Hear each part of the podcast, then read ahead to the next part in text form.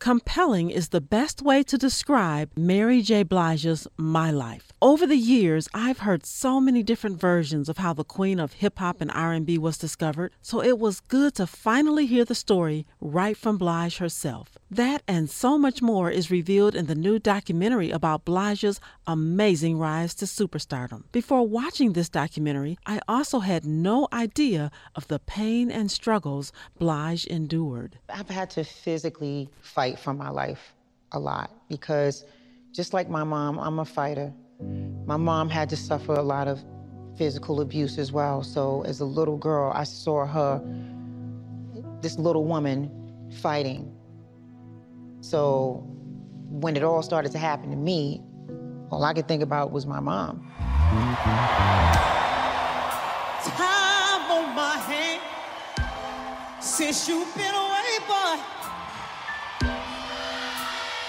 It's not simple or black and white to just walk out the door when you're just beyond insecure because you think that this is the best that you can get.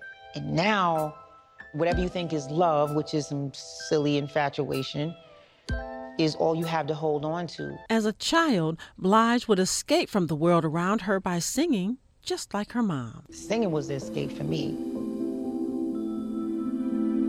Singing made me forget that we were struggling so much. Blige is a warrior and a conqueror, and someone who proves that through hard work, sheer will, and determination, the life you dream of is truly possible. Just as she's been such a positive influence and an inspiration to her millions of fans, she's also inspired numerous entertainment industry heavyweights, including actress Taraji P. Henson. I saw something that we've never seen before, but something we knew existed. I knew that existed. I was her. So she gave us a face, she gave us a name, she gave us a story, she humanized us. And Alicia Keys. I started to feel good about who I am, about being a little rougher around the edges, about having a strong point of view. I felt like I could be who I actually was and that that was cool. That was great. And in fact, I didn't want to be like anything else. Mary J. Blige's My Life is now streaming on Amazon Prime. You'll truly be moved and inspired. I'm Terri Lee,